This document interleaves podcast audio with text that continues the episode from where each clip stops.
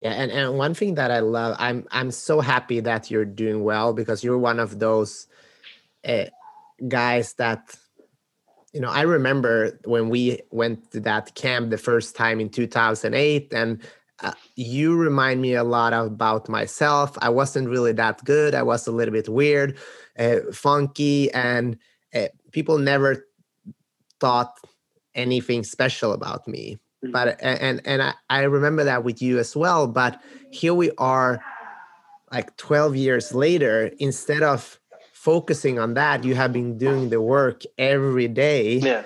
And i mean it all goes back to the 10,000 hour rule. You don't have to be the cockiest have the best physique or the most beautiful or have the linguistics or know it all or come from a rich family or whatever yeah. limiting belief you're putting in your head. You just need to do the work and people that are seeing you now, they're like, oh, super cool. He comes up three straight wins, submissions, uh, knockouts in in Bellator. But we have to see and go back to this guy who has dedicated his life to doing all those small small steps. So first off, congrats. Uh, super super happy to see that. It actually shows that if we look at some of the best performers in the world, it is guys like you, like you're doing your thing every day and it adds up. Mm.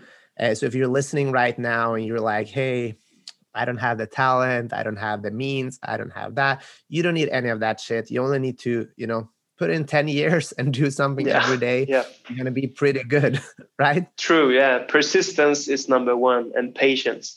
Actually, this this is the logo of my of my uh, martial art gym and you can see there's a little kanji. It's a little sign in there uh, japanese calligraphy. Yeah. it's pronounced nin n-i-n nin and it means like uh, persistence perseverance like uh, steady improvement. And just like you said like putting in the work like every day becoming 1% better uh, and I think a lot of people don't have the patience for that because in today's society, everything is so fast. We want fast results. We want instant gratification, you know. Um, so just having a long, long-term goal and like not uh, rushing things too much, that is key, I think, to become successful, no matter what path you choose.